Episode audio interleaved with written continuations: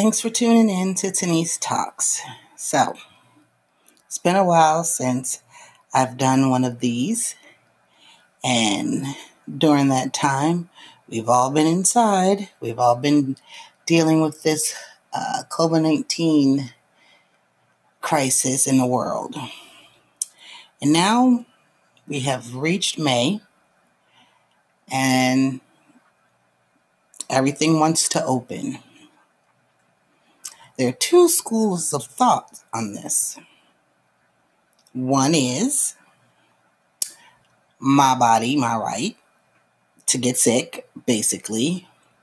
And the other is common sense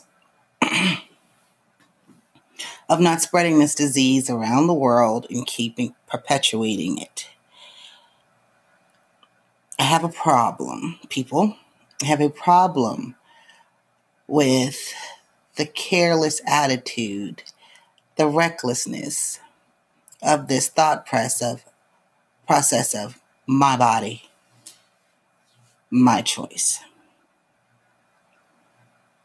You have the right to strap a bomb to your body. You do not have the right to strap a bomb to your body and walk into a crowd. You are taking away everyone else's choice. So, you have the right to sit in a room of infected coronavirus patients. You do not have a right to leave that room. I don't care who you are. I don't care what color your skin is. I don't care what tax bracket you are in.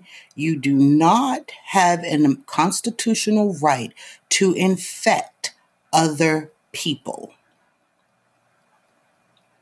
They want to open the stores, the restaurants, and the bars because the U.S. economy simply cannot handle us being shut down for safety's sake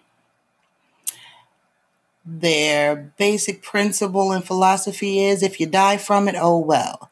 So I suggest that us with common sense stay home and stay safe, allowing those without common sense to take their body out into the world and congregate amongst one another and allow them to die off. They're choosing it for themselves.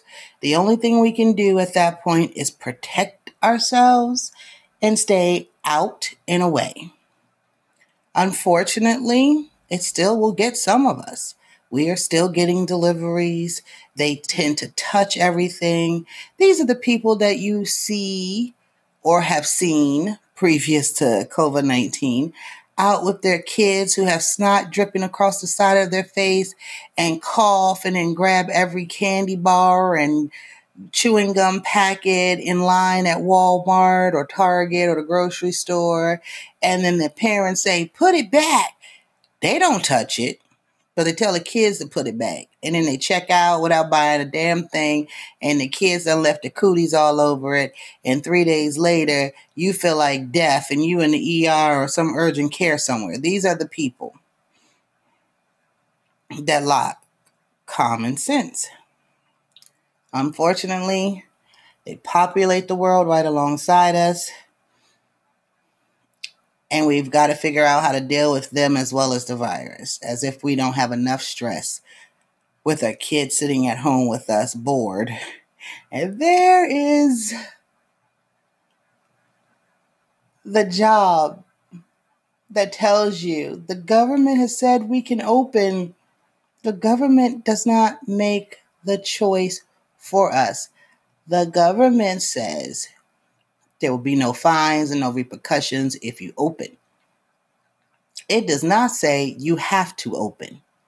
Your common sense should make a choice for you. The fact that you want to live should make a choice for you. The fact that you want your customers and employees to live should make a choice for you. So, everybody, I'm going to try to remember to record a little something for you guys every single day about some random topic while we're in quarantine. But I have one of those kids who are bored at home too. And keeping her entertained is